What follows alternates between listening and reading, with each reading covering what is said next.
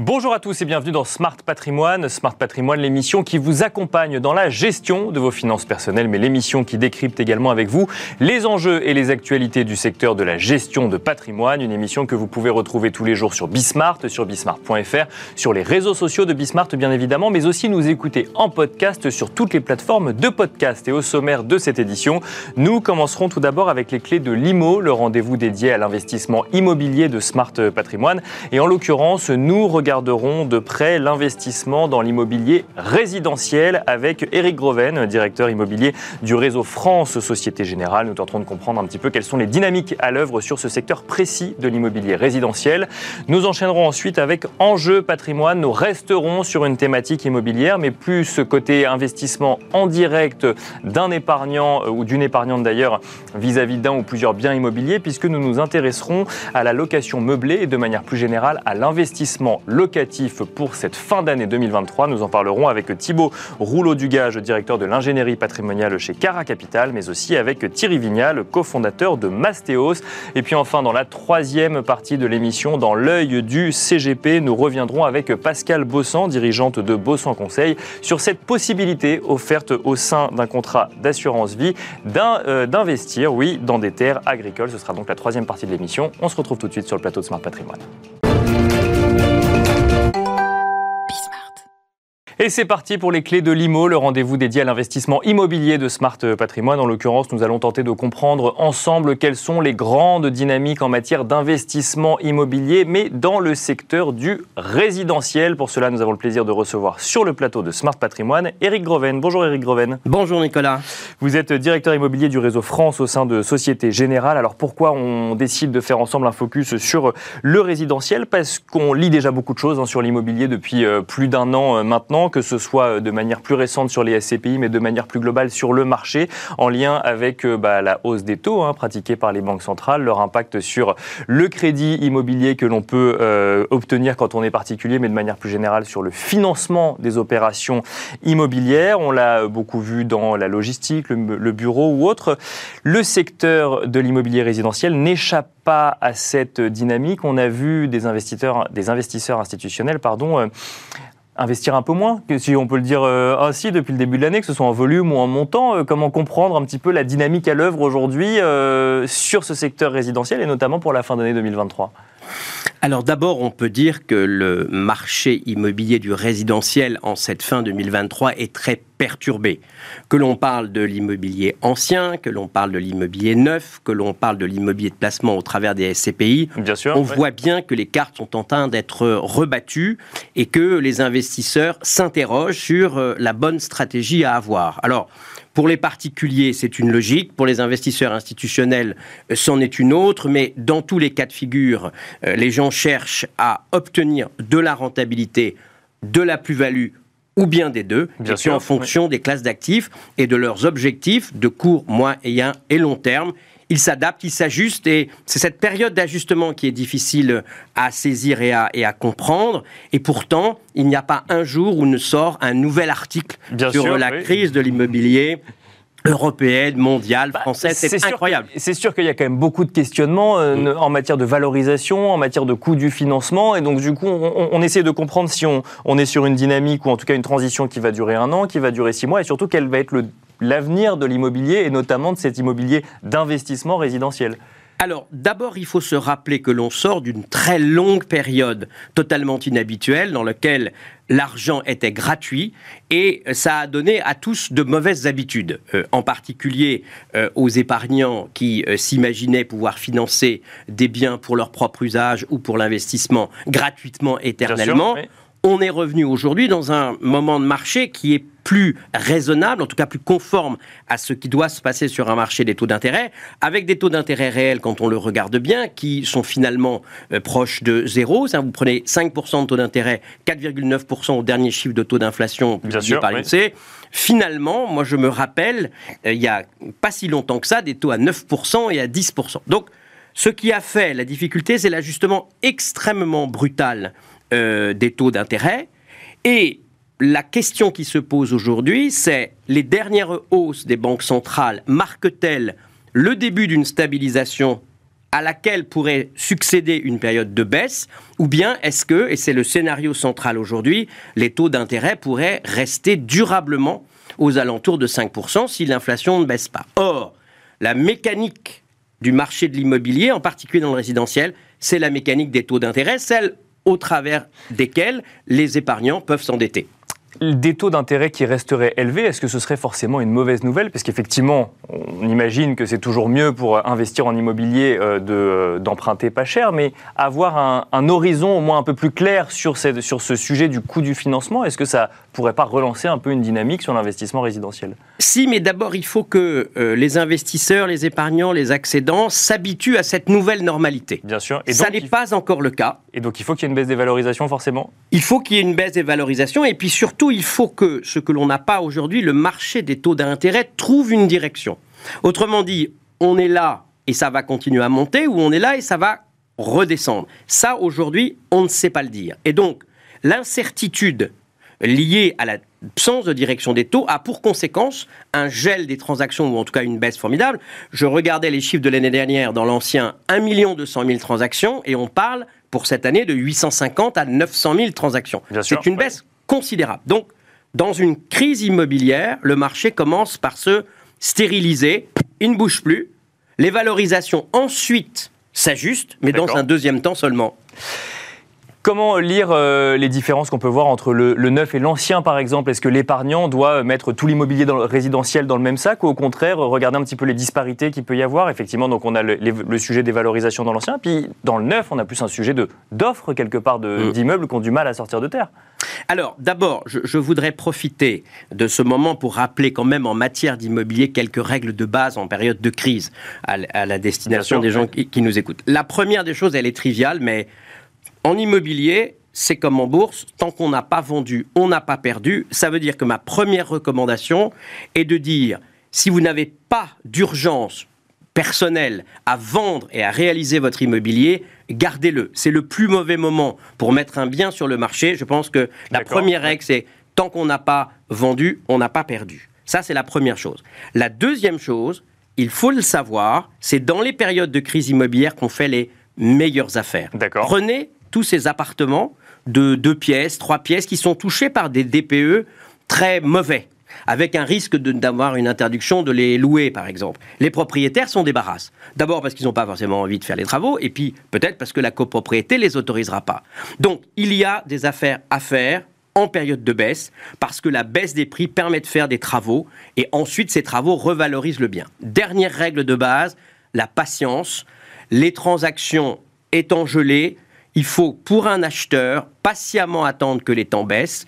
Euh, on pouvait dans la période dorée, signer un appartement en quelques jours, voire quelques semaines. Maintenant, c'est quelques mois. Donc, patience pour ne pas se précipiter à vendre, patience dans la transaction, et puis capacité à intervenir pour euh, capturer des opportunités quand il y en a, et il y en a.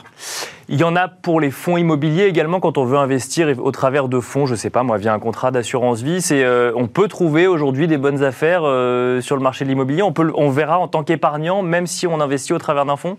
Alors oui, parce que notamment un fonds orienté en, immobilier, par exemple, au travers d'une SCPI, on voit qu'un certain nombre de valeurs de parts de SCPI ont été récemment décotées hein, par de très grands réseaux, et c'est incontestablement le moment de se repositionner, parce que on voit bien que les gérants, c'est une obligation réglementaire, ont dû adapter la valeur des parts à la dépréciation de leur actif, et soit si vous êtes déjà titulaire d'un contrat, vous pouvez euh, réinvestir avec des prix moins élevés. Et puis si vous voulez vous lancer, c'est le moment de le faire. Donc euh, moi je pense que les fonds immobiliers présentent toujours cet euh, avantage d'être assis sur des biens d'immobilier long terme. Attention, un investissement immobilier par un fonds, c'est une échéance de 5 à 8 ans. Si vous voulez faire euh, une euh, roulade rapide en deux ans, là, vous vous exposez à des retournements de marché et de la perte en capital. Dernière question, Eric Groven, euh, que faire avec l'immobilier neuf où on a l'impression que la situation est quand même particulièrement bloquée? Est-ce que les épargnants doivent être particulièrement prudents vis-à-vis d'un investissement en immobilier neuf? Je parle d'un investissement hein, pour le coup. Alors, D'abord, il faut profiter du Pinel jusqu'à la fin de l'année parce que les dispositions existent encore et il y a encore cette niche fiscale. Vous savez qu'elle va disparaître. Donc, le premier conseil, c'est utilisons les dispositifs fiscaux tant qu'ils existent. Ensuite, lorsque le dispositif fiscal aura disparu, acheter un bien pour l'investir et le louer pour préparer sa retraite, préparer des compléments de revenus, préparer sa transmission, c'est toujours une bonne idée. Mais aujourd'hui, euh, face à la difficulté d'écoulement des stocks, les promoteurs, sous une forme ou sous une autre, accordent des remises qui peuvent être importantes. Donc, là encore, patience, se positionner sur un bien et la force des choses fera que les prix finiront par baisser dans des proportions qui peuvent être importantes. Merci beaucoup Eric Groven de nous avoir accompagnés donc, euh, dans Smart Patrimoine. Je rappelle que vous êtes directeur immobilier du réseau France Société Générale. Merci beaucoup. Avec plaisir. Merci à vous de nous avoir suivis. On se retrouve tout de suite dans Enjeu Patrimoine. Et nous enchaînons à présent avec Enjeu patrimoine. Nous restons sur une thématique immobilière puisque nous allons tenter de comprendre ensemble comment aborder l'investissement locatif et peut-être plus particulièrement la location meublée d'ici la fin d'année 2023, ce qui va nous amener à nous poser des questions en matière de coûts de financement, de niveau de prix euh, en matière de marché immobilier, mais aussi de fiscalité. Pour en parler, nous avons le plaisir de recevoir sur le plateau de Smart Patrimoine Thierry Vignal. Tout d'abord, bonjour Thierry Vignal. Bonjour. Bienvenue sur le plateau Smart Patrimoine. Vous êtes cofondateur de Mastéos, ce Mastéos qu'on ne présente plus, qui accompagne les épargnants justement dans des investissements euh, immobiliers. Euh, nous avons le plaisir d'accueillir également sur le plateau euh, de Smart Patrimoine Thibault Rouleau-Dugage. Bonjour Thibault Rouleau-Dugage.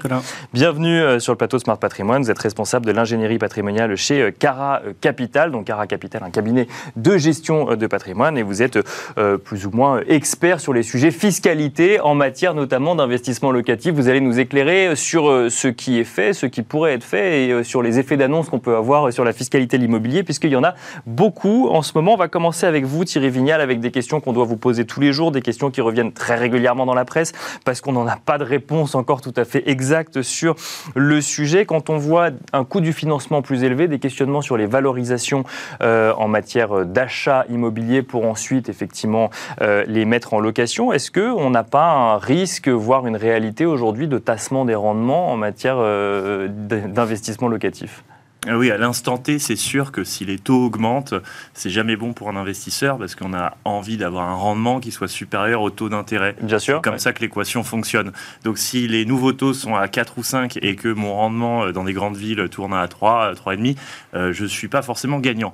Donc ça nous affecte énormément, nous, dans le secteur de l'investissement locatif. Et on peut se consoler en se disant, et c'est vrai qu'on peut faire des super affaires en ce moment, on, a des négos à moins 15, moins 20% qui passent. D'accord. Et négocier sur le prix, ça restaure du rendement hein, par euh, ces, mécaniques. Euh, si je fais 10% euh, de négo, je gagne 10% sur mon rendement. donc c'est aussi comme ça qu'on peut s'y retrouver. Et surtout, le taux, ça se renégocie à la baisse plus tard. Donc c'est temporaire. Donc pour l'instant, on négocie les biens immobiliers, si je comprends bien, et dans un second temps, on pourra peut-être renégocier le crédit. Mais où est-ce qu'on trouve du moins 15 ou du moins 20% en matière de valorisation de biens immobiliers? C'est-à-dire qu'on va chercher quoi Des passoires thermiques essentiellement aujourd'hui? Ça aide. C'est pas forcément le bon plan parce que euh, après il y a des travaux à faire, Bien sûr, cher. Euh, mais ce qui est vrai et ce qu'on voit pas forcément dans la presse IMO, c'est que les prix baissent un peu plus que ce qu'annoncent meilleurs agents. En fait, sur le terrain, on a vraiment des négos très agressives à deux chiffres euh, qui passent surtout à Bordeaux, surtout à Lyon, d'accord, un peu à Paris et, voilà. Bon, il n'y a pas que ces villes. Après, il y a des villes euh, moyennes qui résistent très très bien euh, au retournement de marché et où on a des bons rendements. Mais là, il va falloir contrôler le niveau de tension locative parce que on risque de se retrouver dans des déserts locatifs. Euh, et il y a quelques villes qui tirent leur épingle du jeu, qui sont pas chères et à forte tension, type Niort, Angoulême, ce genre de villes auxquelles on pense pas forcément, qui sont à la fois rentables et, peu risquées.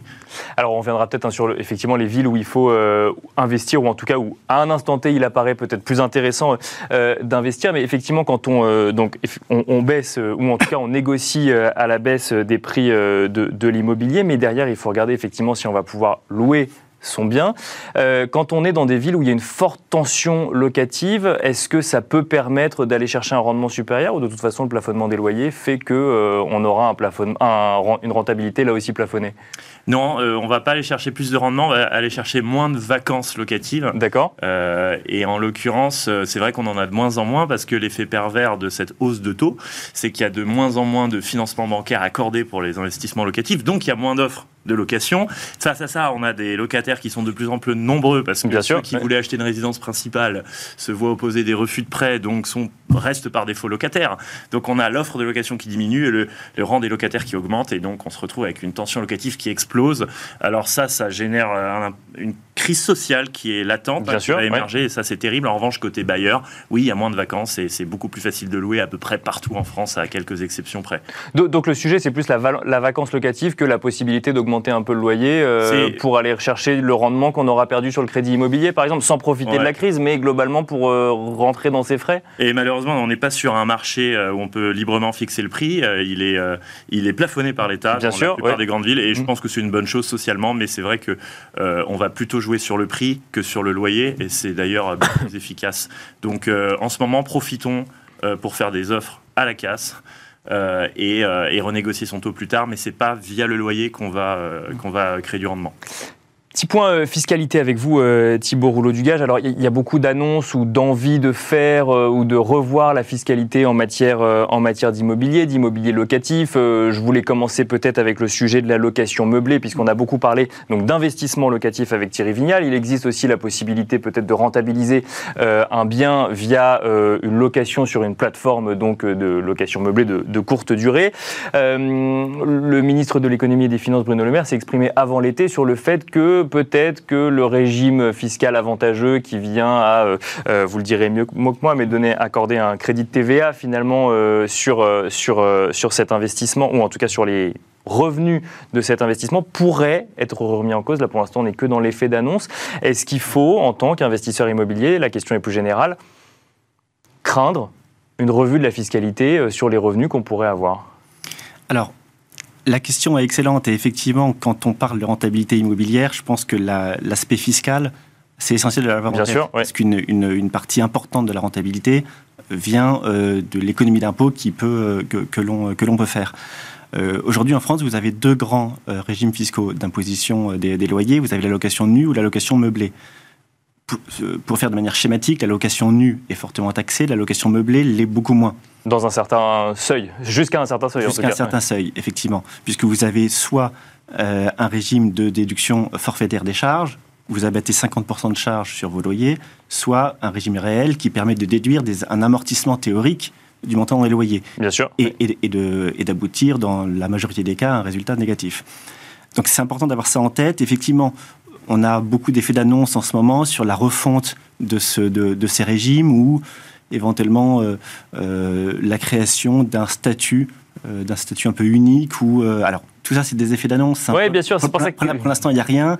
La loi de finances qui a été présentée, le projet de loi de finances qui a été présenté la semaine dernière au Parlement ne contient rien en ce sens. On sait simplement qu'il y a des discussions sur le sujet et c'est pas impossible que dans les, dans les mois et les années à venir, on voit des, on voit des évolutions sur ce sujet. Mais c'est pour ça que je vous pose la question, c'est qu'en fait, on a beaucoup de questionnements sur le marché immobilier, mais peu de réponses aujourd'hui, puisqu'on est dans une période de transition, et en même temps des effets d'annonce sur la fiscalité, donc peut-être un message un peu brouillé en matière d'épargnants sur est-ce qu'il faut que j'aille de faire de l'investissement locatif, est-ce qu'il y a encore des opportunités pour moi, ou au contraire, est-ce que ce monde commence à devenir un petit peu plus complexe? C'est d'où ma question. Alors effectivement, c'est des effets d'annonce, mais Déjà, pourquoi est-ce qu'on a envie de, de, cette refonte finalement vers un statut euh, plus simple, si je comprends ce que vous nous dites? C'est parce que il y avait une complexité euh, fiscale à ce niveau-là ou, ou la raison est ailleurs? Non, mais c'est que en fait, le traiter de manière différente la location nue, la location meublée, il n'y a pas vraiment de, il y a, pas vraiment de justification. Donc on, comprend, et on comprend la volonté euh, de l'exécutif, du gouvernement, d'unifier tout ça dans un dans un régime. Euh, qui serait, qui serait unique et qui serait beaucoup plus simple. Donc ça apporte à la visibilité de la loi, ce qui est, ce qui est, ce qui est important. Euh, encore une fois, c'est euh, c'est pas fait et on construit pas une stratégie immobilière de toute façon uniquement sur des paramètres fiscaux. C'est ce que, ce que tu disais tout à l'heure. on construit une, stratégie immobilière avec une, une, perspective de très long terme. On se place à horizon, horizon peut-être 20 ans, 30 ans. On, on, on initie même les, les, les, sujets de transmission c'est tous ces paramètres qu'il faut avoir euh, à l'esprit et, non pas simplement le prisme fiscal, même si le prisme fiscal est essentiel parce qu'il conditionne la rentabilité, euh, euh, une partie de la rentabilité de l'investissement. Thierry Vignal, est-ce qu'il faut alors évidemment, on ne fait pas un investissement locatif en fonction de, l'aspect fiscal. Est-ce que pour autant, il faut le prendre en compte et j'allais utiliser le mot crainte, alors il va peut-être pas vous plaire, mais craindre une évolution de la fiscalité dans le mauvais sens sur les revenus d'un investissement locatif?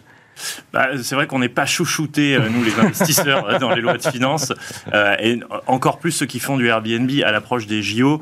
Euh, on, on, parlait de la mm. TVA, mais il y a aussi l'abattement, le fameux abattement qui va changer. Alors pour les Airbnb, c'est 71% d'abattement forfaitaire. Bien sûr. On peut juste cocher une case, mm. alors moins 71%. Ça, ça va être remis en cause. D'ailleurs, je, précise que j'ai dit crédit d'impôt tout à l'heure, c'est un abattement mm. dont on parle effectivement. Et, et ce pourcentage de 71%, et par rapport à de la location meublée non Airbnb où on est à 50, et par rapport à du foncier où on est à 30. Euh, ouais. Alors c'est pourquoi cette différence Parce qu'une table Ikea, c'est du meublé, puis là je loue à des touristes, donc j'ai. Mais attention parce que ça peut être uniformisé à la hausse pour tout le monde.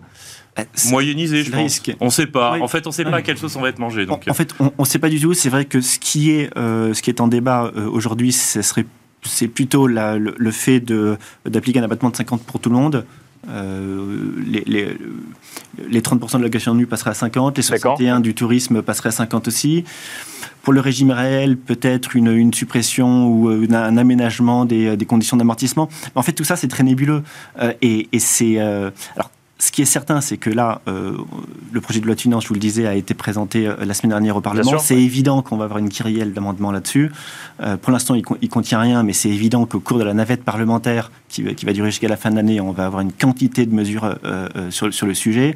Les députés vont s'en vont, donner à cœur joie. Donc c'est quelque chose qu'il va falloir suivre de manière attentive. Quoi et euh, de manière euh, régulière. Dernière question euh, pour vous, Thierry Vignal. Vous avez mentionné les JO, mais vous, avez mentionné, vous aviez mentionné Niort un petit peu plus tôt dans la discussion. Quand on est investisseur locatif, est-ce qu'on se dit que finalement les Jeux Olympiques de Paris vont porter Paris et donc on se cantonne à cette ville ou au contraire est-ce qu'on va chercher du rendement dans des villes peut-être moins connues, moins médiatiques, moins emblématiques du tourisme, mais où il y a peut-être d'autres possibilités de rendement? Alors les Jeux Olympiques, ils ont un impact sur les gens, euh, les Parisiens notamment, qui ont une résidence principale, parce que euh, parmi ces Parisiens, il y en a qui sont candidats à la vente et qui vont avoir tendance à reporter leur projet de vente en se disant que déjà il y a euh, du revenu Airbnb à aller chercher, parce que pendant les JO, on a un effet multiplicateur x3, x4 mm. sur le prix de la nuitée. Donc là, on parle vraiment de budget conséquent, 15 000 euros sur trois semaines en moyenne. ça représente 4% du prix médian d'un appart. C'est suffisant à décaler des projets de mm. vente. Et par ailleurs, on a un impact historique des JO dans les villes hautes. Euh, on a reconstitué chez Mastéos, c'est en moyenne 17% entre l'année N-1 et l'année N+1. Donc si on prend tous les Jeux Olympiques depuis 2000, en moyenne, le marché IMO en nominal fait plus 17% entre N-1 et N+1. Et donc ça crée des anticipations et des espoirs euh, qui reportent les projets de vente et qui assèchent, qui raréfient l'offre, ce qui fait que les prix ne baissent pas parce que faute d'offre, même si la demande est en baisse, bon bah les prix s'ajustent pas. Et donc on a un marché qui réagit en volume et pas en prix, donc avec des prix qui baissent finalement assez peu alors que la, demande s'est effondrée. Et donc euh, qu'est-ce qui nous reste? Non, euh, les, les, JO c'est vraiment très spécifique à Paris, même s'il y aura des épreuves à Lille et Marseille. et en ville alternative aux grandes villes pas rentables, il y a ces villes moyennes qui résistent. Et Niort, j'adore, euh, typiquement. Euh, Angoulême, j'ai pas le slogan, mais c'est des villes qui sont rentables, abordables et avec une tension locative excellente. Euh, parce que bah, ça, c'est du cas par cas. Niort, c'est la capitale des assurances et des banques. Et donc, on a des super mm. locataires là-bas. Donc, il faut sortir des sentiers battus pour aller chercher du rendement. Merci beaucoup, Thierry Vignal, cofondateur de Mastéo. Merci, Thibault Rouleau-Dugage, responsable de l'ingénierie patrimoniale chez Cara Capital. Et on se retrouve tout de suite dans l'œil du CGP. Et nous enchaînons euh, pour finir avec l'œil du CGP. Nous allons tenter de comprendre ensemble comment investir dans des terres agricoles via un contrat d'assurance vie. Et pour cela, nous avons le plaisir de recevoir sur le plateau de Smart Patrimoine Pascal Bossan. Bonjour Pascal Bossan. Bonjour. Vous êtes dirigeante de Bossan euh, Conseil. Alors on va euh, commencer par poser peut-être un petit peu le contexte. Est-ce que vous pouvez nous rappeler la problématique des terres agricoles en France aujourd'hui? Alors, en fait, depuis 30 ans, la France artificialise environ 50 000 hectares par an. Donc, on réduit chaque année, en fait, la surface agricole disponible en France, qui est utile pour nous nourrir, hein, pour transformer mmh. concrètement en béton. Donc cette artificialisation, on estime qu'elle correspond à peu près à l'équivalent d'un terrain de football qui disparaît toutes les 7 minutes. C'est vraiment euh, considérable. D'autant qu'on on estime qu'on a euh, à peu près un quart des agriculteurs qui va partir à la retraite d'ici 10 ans. Donc le sujet de la protection des terres agricoles en France, c'est un sujet évidemment majeur et absolument crucial pour notre pays. Si euh, on a donc autant d'agriculteurs qui, qui vont ou qui ambitionnent de partir à la retraite, est-ce qu'on peut estimer qu'il y aura du remplacement avec peut-être une nouvelle génération d'agriculteurs? C'est ce qu'on espère, mais la difficulté qu'ils ont, ces jeunes agriculteurs, c'est l'accès au foncier. En fait, les, terres sont, coûtent cher. Euh, et justement, l'enjeu, c'est d'essayer de les accompagner pour qu'ils aient accès à ce foncier de manière, euh, de manière simple et qu'ils arrivent à, exploiter en fait les terres. Et alors, est-ce qu'on peut, euh, en tant que particulier, aider peut-être via, je ne sais pas, des solutions d'investissement pour permettre euh, un, accompagnement financier? Oui, absolument. Alors, quand on est un, particulier, il y a plusieurs solutions pour, euh, pour investir dans les terres agricoles. D'abord en direct, ça concerne, enfin, acheter soi-même des terres agricoles, c'est des investissements particuliers qui peuvent concerner, on va dire, des, grandes, des grandes fortunes. Lorsqu'on est, on va dire, monsieur, monsieur et madame tout le monde, eh bien, on peut investir dans, dans, les terres agricoles de manière mutualisée. Il y a deux façons d'investir soit euh, en, direct.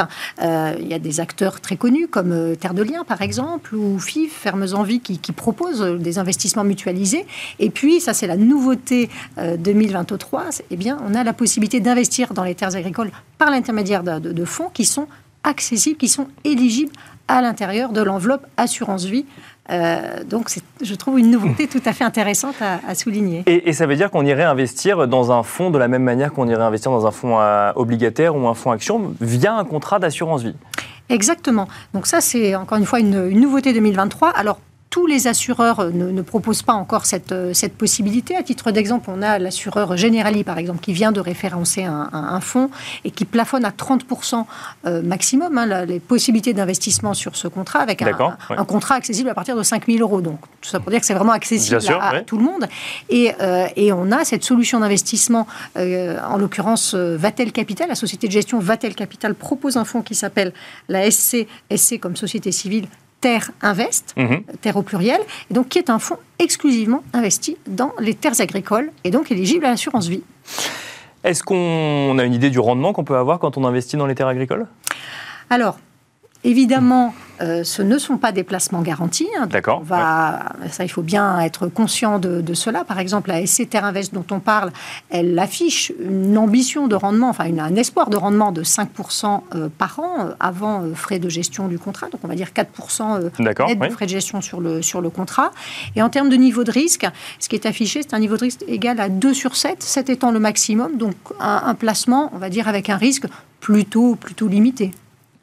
Et alors, si on veut investir sur ce type euh, de fonds, où est-ce qu'on peut les trouver, euh, Pascal Bossan?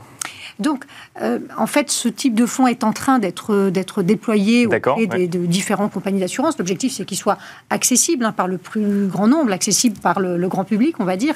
Donc, je vous le disais tout à l'heure, on a l'assureur Generali qui a été un des premiers à se, à se positionner euh, sur, euh, sur ce fonds-là. Et j'espère qu'il y aura d'autres assureurs qui vont suivre pour que ce fonds-là puisse être largement distribué et largement accessible pour le, grand public.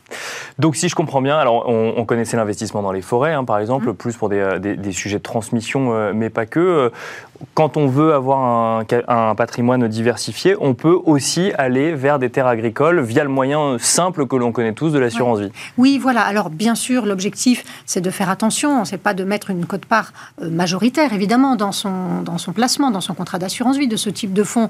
Mais je pense qu'un 5, un 5%, 10%, ça peut tout à fait être, tout à fait être intelligent. D'abord, c'est une diversification, bien sûr. comme on, vient de se le dire. Et puis, ça a beaucoup de sens quand même de, contribuer, on va dire, à l'autonomie alimentaire, à la protection de nos terres agricoles euh, en France. Je trouve que ça, a beaucoup de sens. Et accompagner des nouveaux agriculteurs euh, qui se lancent et qui euh, ont besoin d'un petit peu de financement. Merci beaucoup, Pascal Bossan, d'être venu sur le plateau Smart Patrimoine. Je rappelle que vous êtes dirigeante de Bossan Conseil. Merci beaucoup. Et quant à nous, on se retrouve très vite sur Bismart.